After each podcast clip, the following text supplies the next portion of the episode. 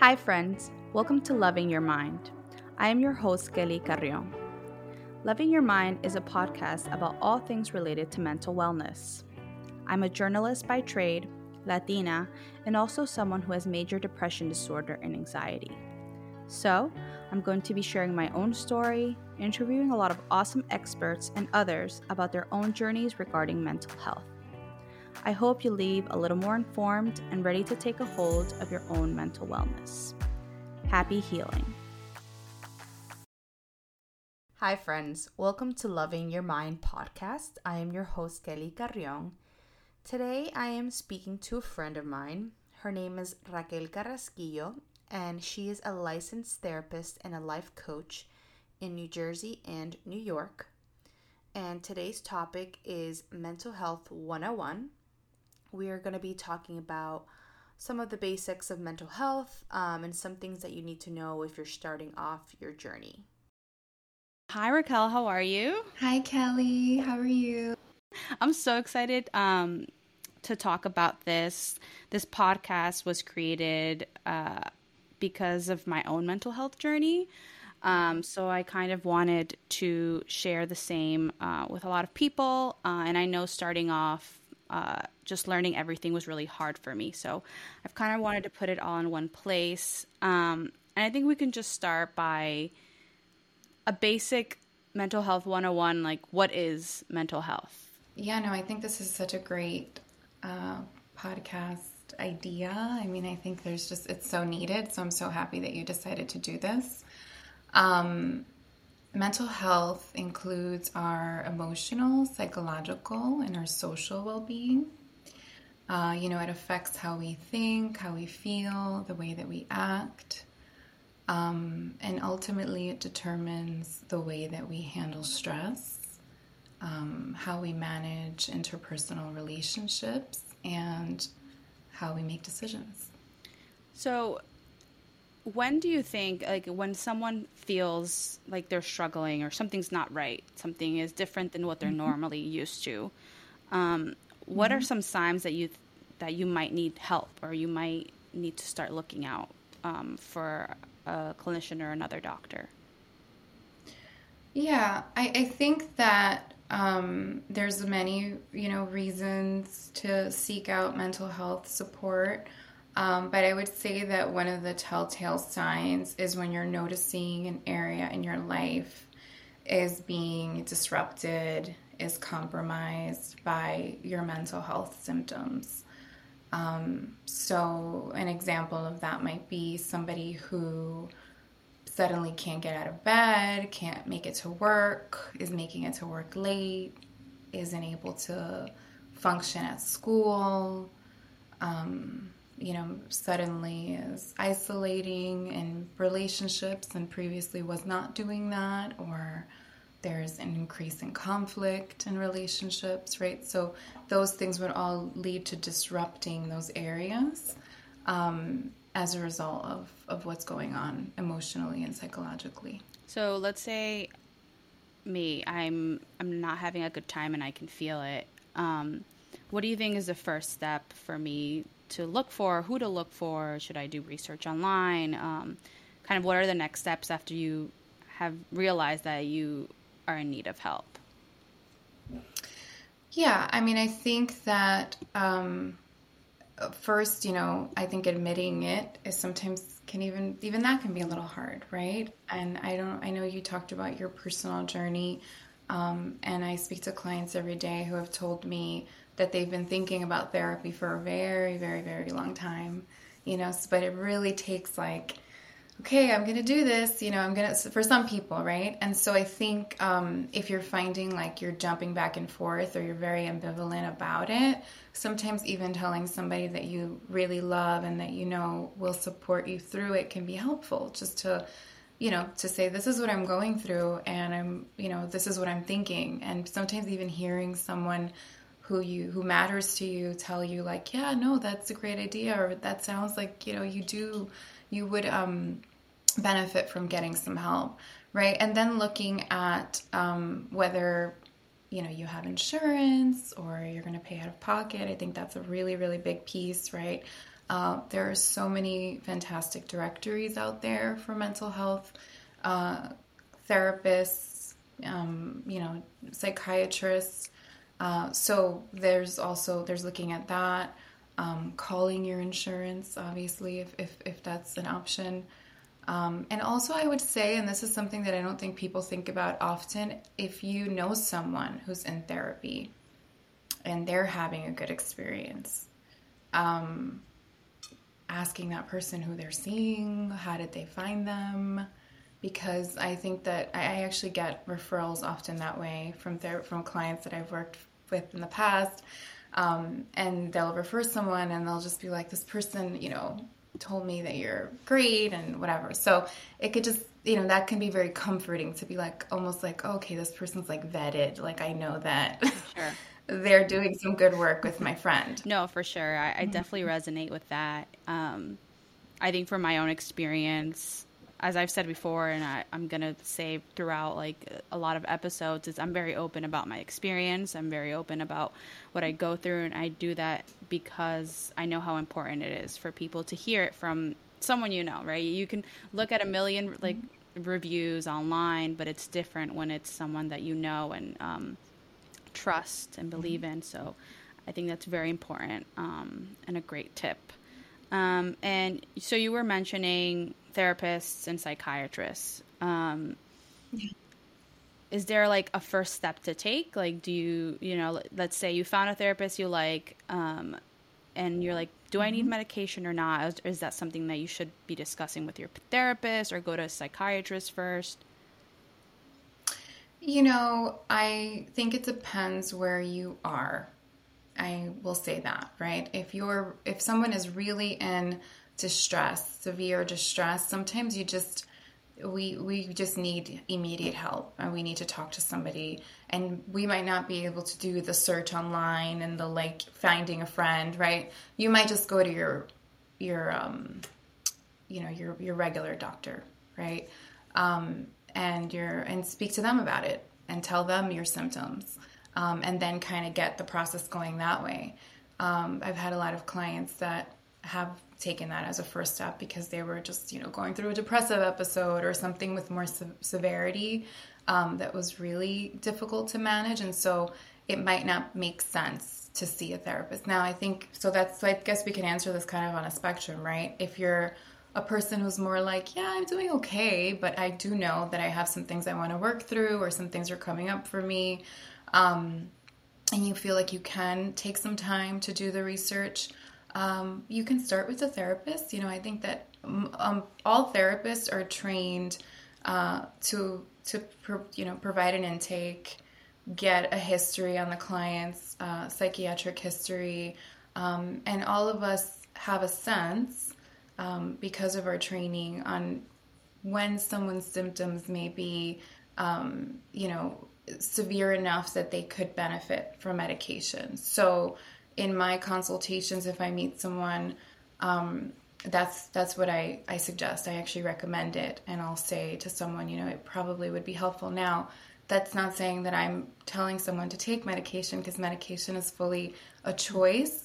But I may say, I think speaking to a psychiatrist and being evaluated and hearing what they think um, you know, this medical doctor of psychiatry can offer you probably some more insight on their recommendations. Um, and then that really, you know, allows the person to then decide.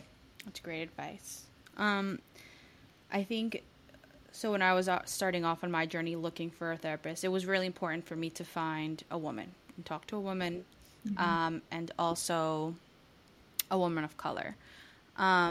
Mm-hmm. For some people who might want to do the same or don't even know like what kinds of things they need to look for, because I personally have felt throughout my journey that I had to find the right fit. There were like one or two therapists that I went to uh, and a psychologist that I went to that it was just not the right fit. I just didn't feel comfortable. Um, so, mm-hmm. what do you recommend for people to look for maybe when they're doing their search? Mm-hmm.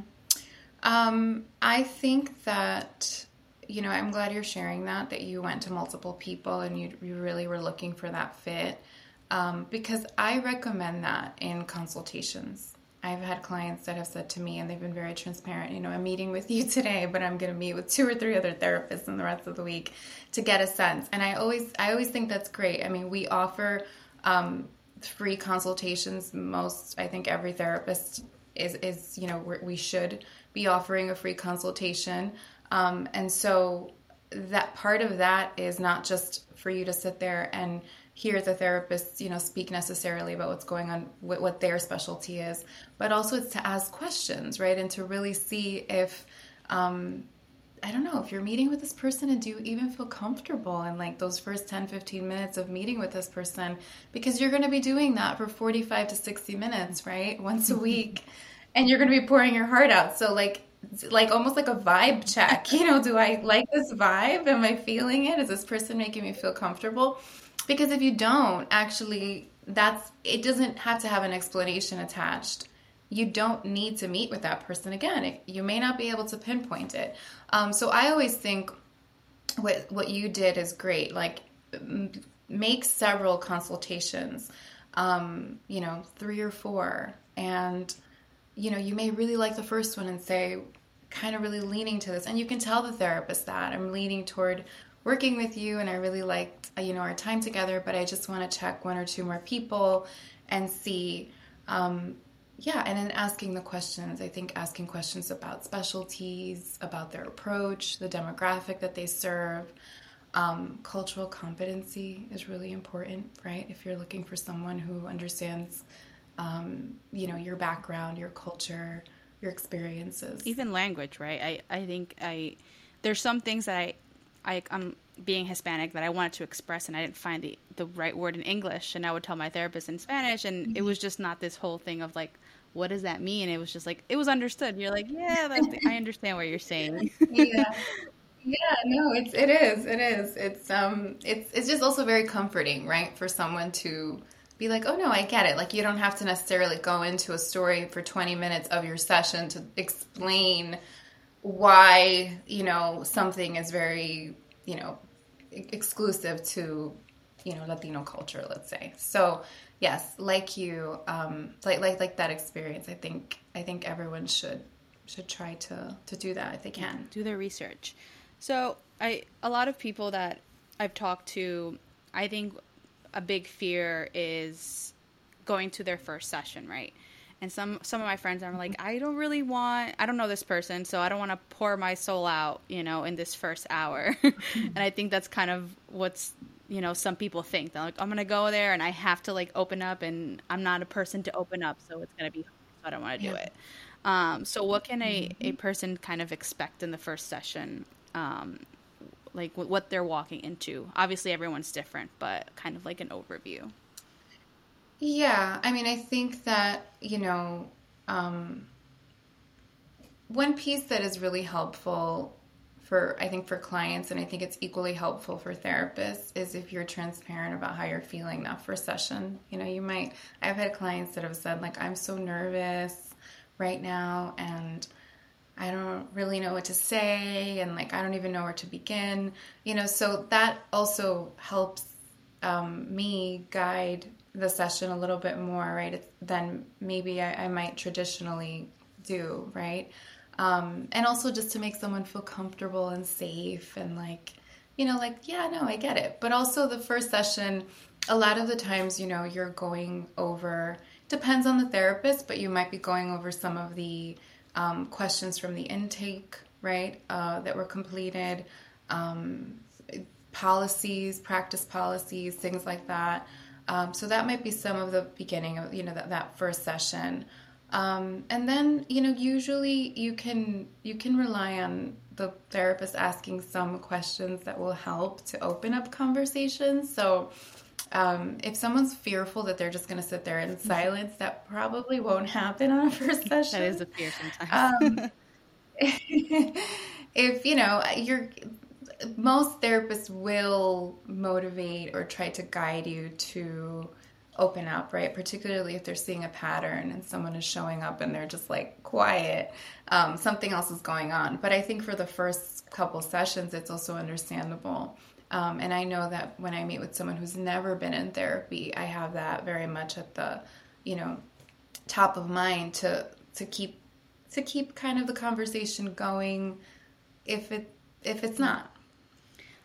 I think an, another thing that I I encountered while going through therapy is just all these like acronyms for things, right? We got EMDR and CBT and all this stuff and there's so mm-hmm. many ways of therapy and I know that we can't sit here and kind of go through all of them, but maybe some of the most common that uh, um, forms of therapy that a therapist is licensed for. Um, I know that starting off, mm-hmm. I, a lot of people that I went to um, did CBT, and I guess explain what that is.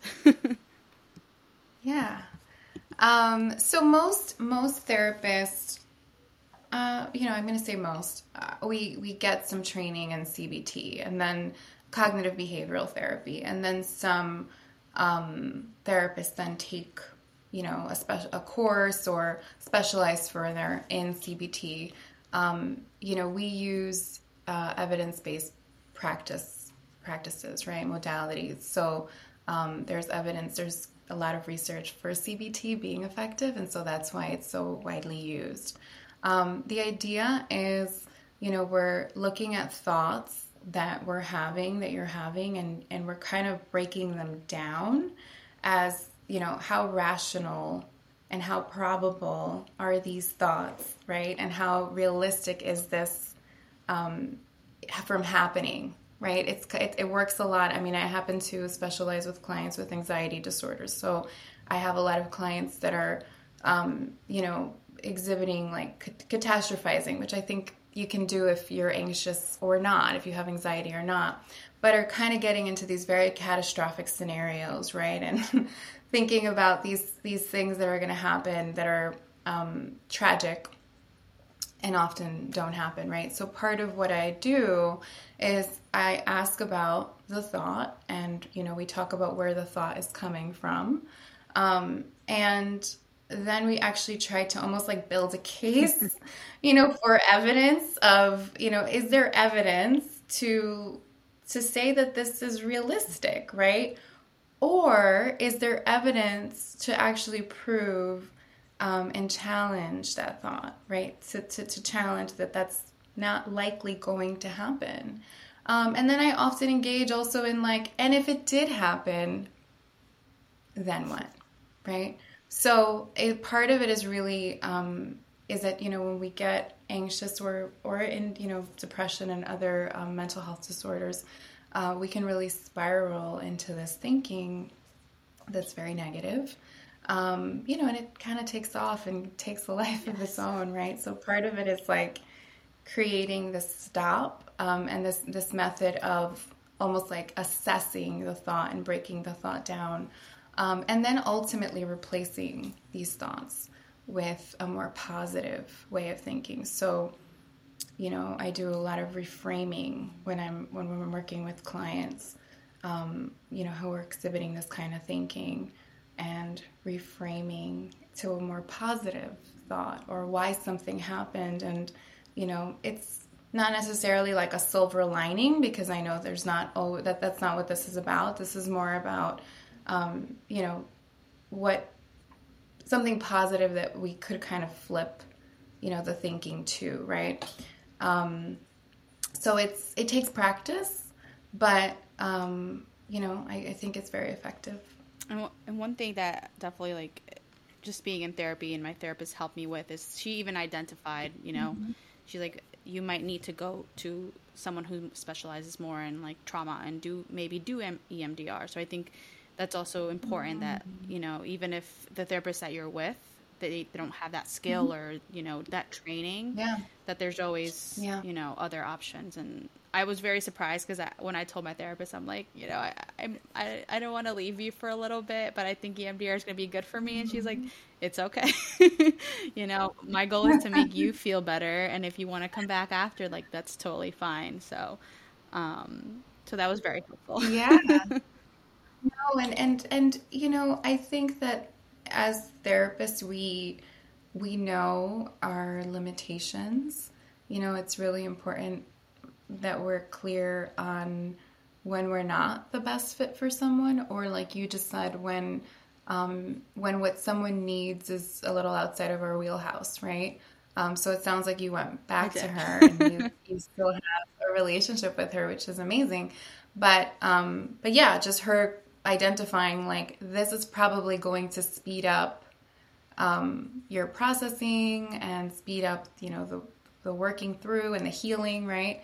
Um, in a way that she didn't feel like traditional talk therapy would do. Definitely, and it honestly, it was super helpful. I, I didn't do it that much, um, EMDR, but it was, uh, it like helped me open a lot of stuff that then I went back to her and I'm like, I was so aware of other things that it was, it was helpful to, to navigate that, um, mm-hmm. afterwards. Mm-hmm. Um, and I, I guess I also wanted to talk, talk about just like, I think before even going to therapy, I thought my, I thought my thoughts were real, right? Like that, uh, and um, I think explain a little bit how maybe like a thought is what's causing a feeling, and then it kind of becomes like a cycle and then behavior or um, I think it's a little bit about that because I think that was very important for me to realize that a thought is just a thought and it's not like reality. Yeah.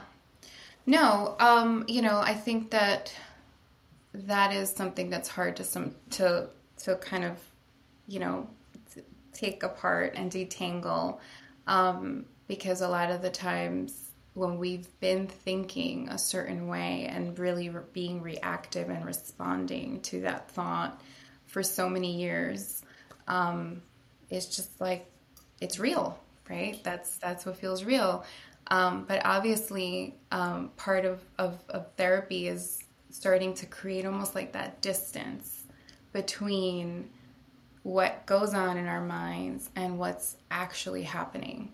Um, you know, and, and also that's almost like that that um, creating that space between the thought and your decision to react or behave a certain way as a result of the thought. So, um, yes, we have a thought, you know, and then that thought leads us to feel a certain way. Um, you know, so if I suddenly have a thought and I'm feeling, you know, I'm not good enough, XYZ, um, I just might start to feel really bad about myself. And then as a result of feeling really bad about myself, um, I might get a call from my boss and immediately I'm like, I'm getting fired because that's just where my mind's going to go and I could be like a top performer. but that's just where it goes, right? Like that's it. You know, and he's like, "Can you please come to my office? I need to talk oh to God. you." And immediately, right, I'm going to break out into a sweat, and I'm going to have all kinds of physical sensations going on.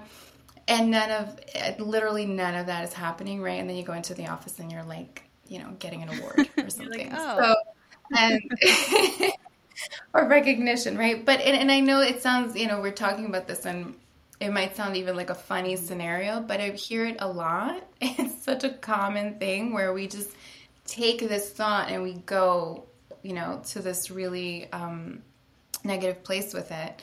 And again, that's where what we were talking about before, really like looking at where is there evidence to prove that this is even real, right? Like taking that minute to be like, okay, hold on.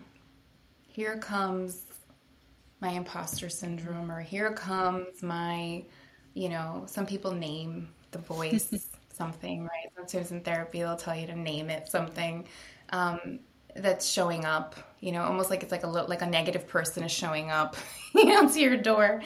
And you're gonna recognize that like that's not that has nothing to do with me. Um, or a lot of what i do you know i work a lot with clients around inner child healing and so we recognize that maybe that voice is our inner child, right? So it's like little Raquel or little Kelly that's showing up and is feeling some type of way, you know, and you kind of got to talk to her and be like, no, that's not personal or whatever, right? So, um, so, so th- these are all, uh, these are all examples of, of what can happen and how they can kind of take over, how this thought can take over. Yeah. I think bringing up the inner child uh, scenarios it's it was so healing for me because I, n- I never really thought about it and now you know I think you when you're a child you have these ways to cope with things um, that sometimes you kind of just carry through your whole life uh, until you're an adult and it might have served you as a child but as an adult it doesn't serve you the same way um, so i think that's super important. I personally um, hug her all the time and i do that by hugging myself. So and to like calm down and i just think i'm like i'm i'm reparenting her. I'm like helping her be better and that kind of helps me be, be better as an adult. So i love that concept. I think it's great. Um, and so along with you know therapy um, are there other things that you that you recommend you know people who are interested in like I know I became really interested in like just reading different books and listening to different podcasts and like do you think there are things that can go along with therapy that might help like eh, speed up the process or just learn different things? Uh, there's a lot of things. I mean, um, I think you know, if you like to read, there's so many books. You know, I think so. You kind of got to think about your interests and what your thing is, right? I have some clients that I recommend books to, and they're like, I never open the book. I just don't read. It's not my thing, right? So you want to kind of think of like, are you a person who likes to listen in the car while you're driving, a podcast? Um, you know, so obviously mental health related, or it could be very specific to, you know, inner child healing. Um, it could be very specific to, you know, mental health in the Latinx community. So, you know, there's so many resources right now. There's so many Instagram pages that are fantastic um, to follow. So people who are really big on social media, you know, just kind of getting these like daily um, reminders and daily resources and tools that you can use, right? Because there's so many wonderful therapists that share um, so you know, tools that you can use. So these are all ways that I think can um, accompany you know therapy and kind of emphasize emphasize it for you and give you those little um, reminders that you might need.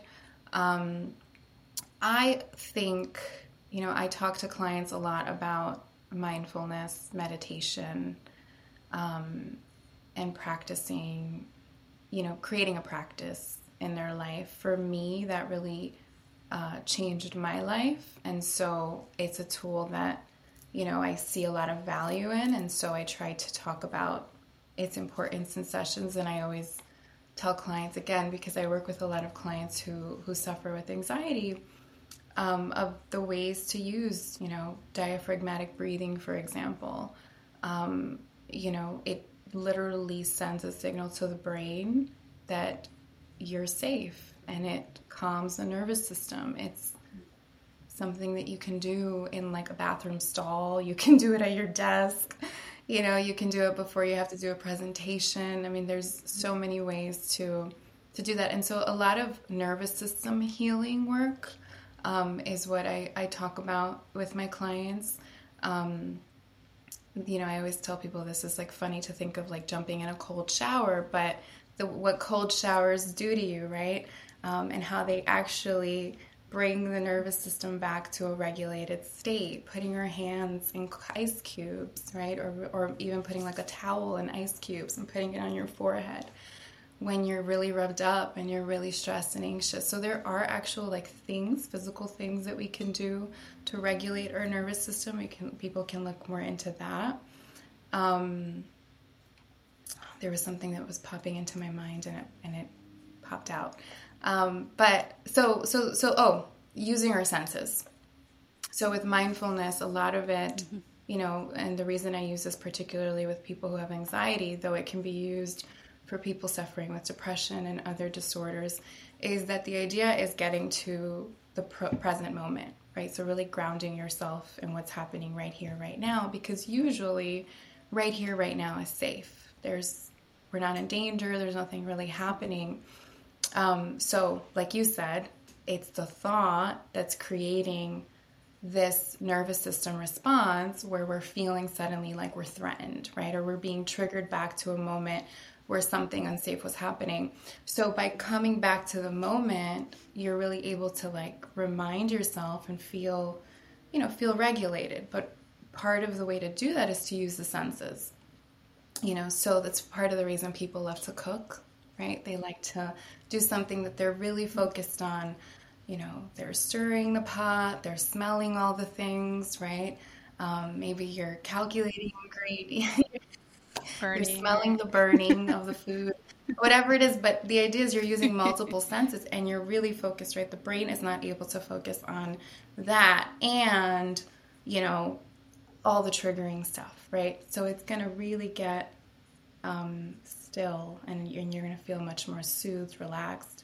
Um, people using walks, you know, you can use a walk and say, like, let me look at five things I can see, you know, four things that I can touch, three things that I can smell, right? Like, so there's different exercises to use the senses.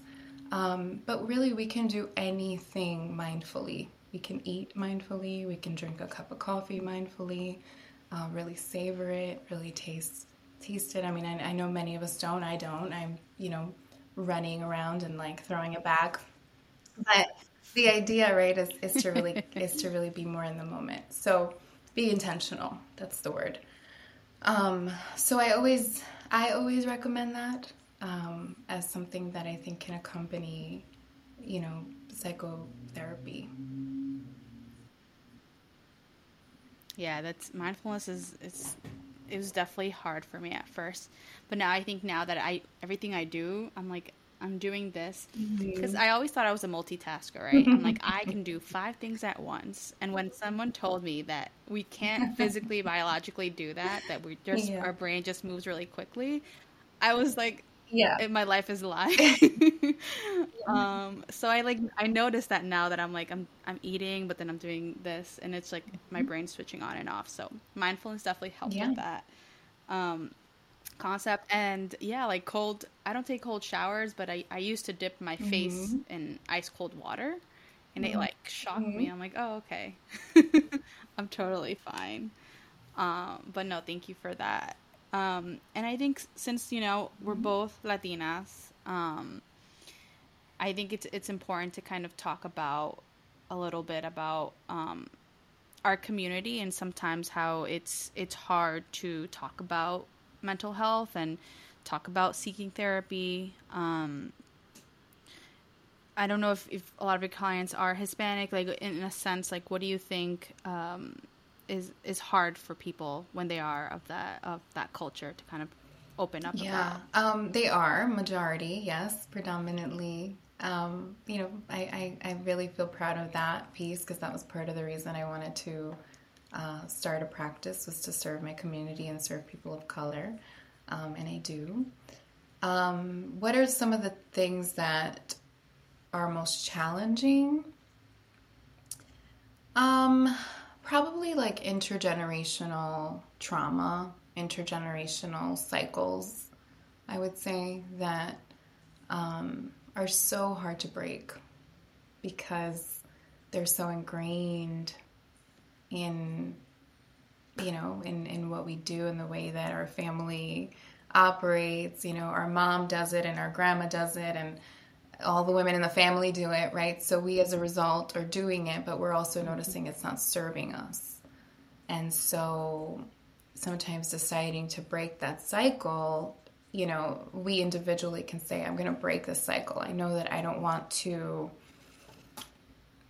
you know, take this message that I need to be married to be happy or, you know, to be feel completed or something.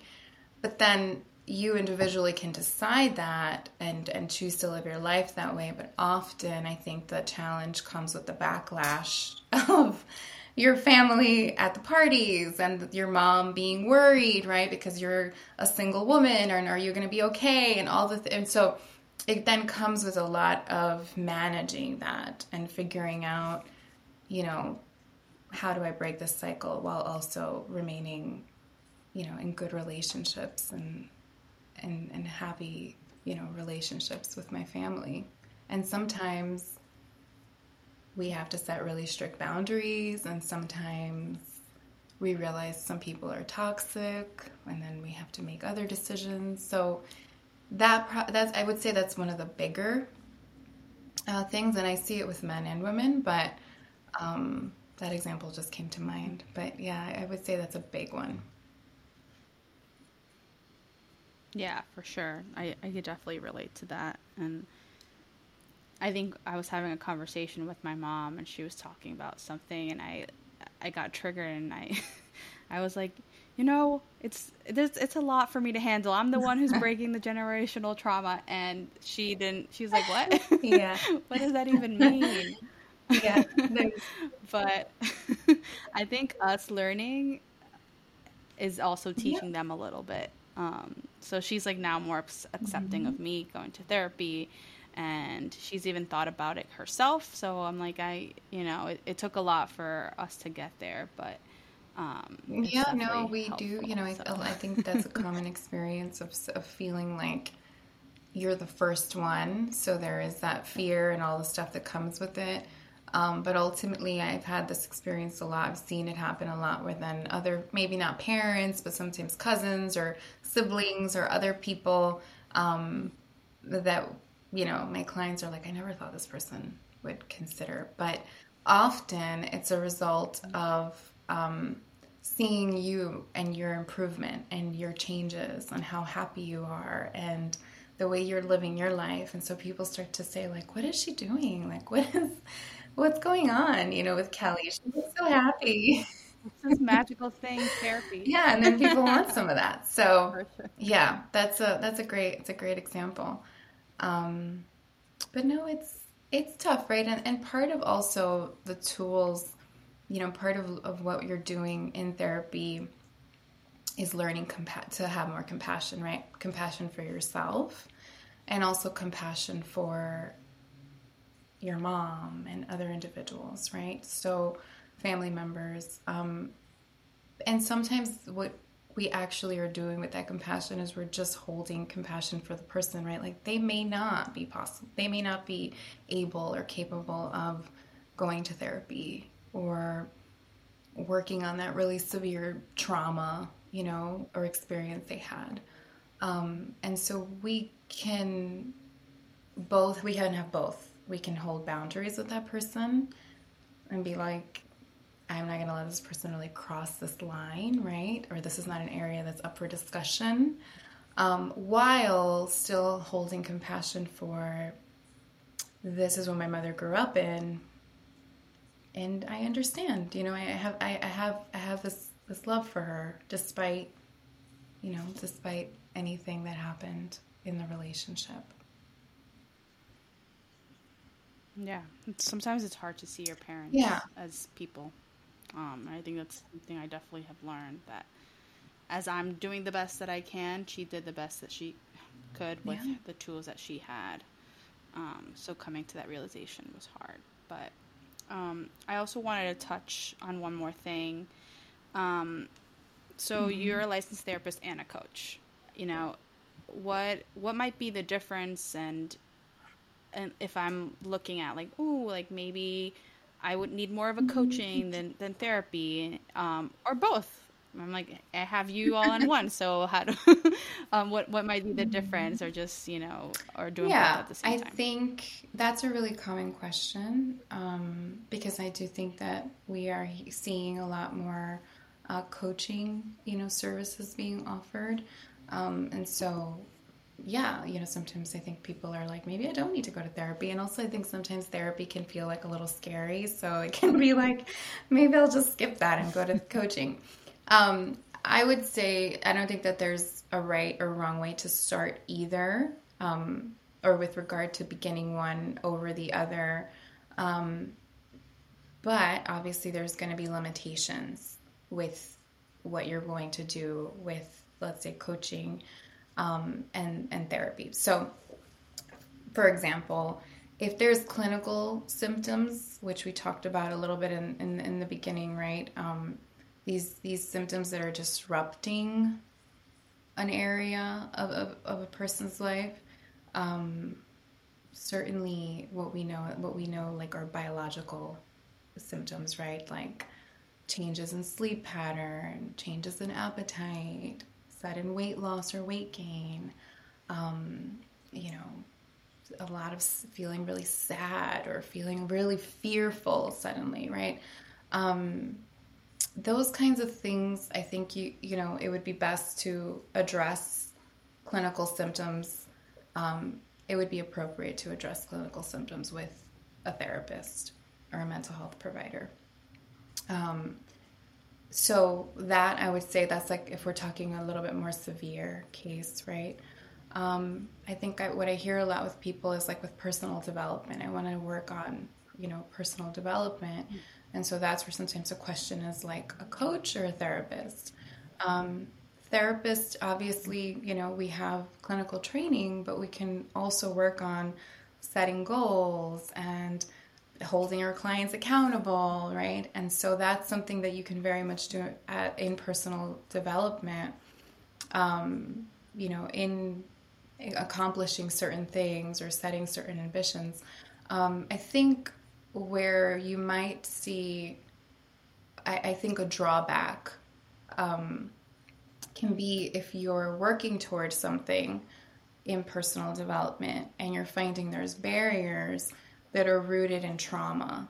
So that's where, if you have a therapist and coach, you know, this person will feel you're going to, and, and, you're probably going to get the benefit of this person being able to really um, get deeper on what's in the way, right? So, yes, we're doing the coaching piece, but then we can also do some of the, you know, uh, like breaking down of of the trauma, right? Understanding what's going on, working on the healing of it, um, and then go back to this, you know, personal development piece. Um, so sometimes we don't know that, right? Sometimes we don't know that something that's holding me back is rooted in something in an experience that happened many years ago. Um, so I think it's it's really a, I think a personal choice.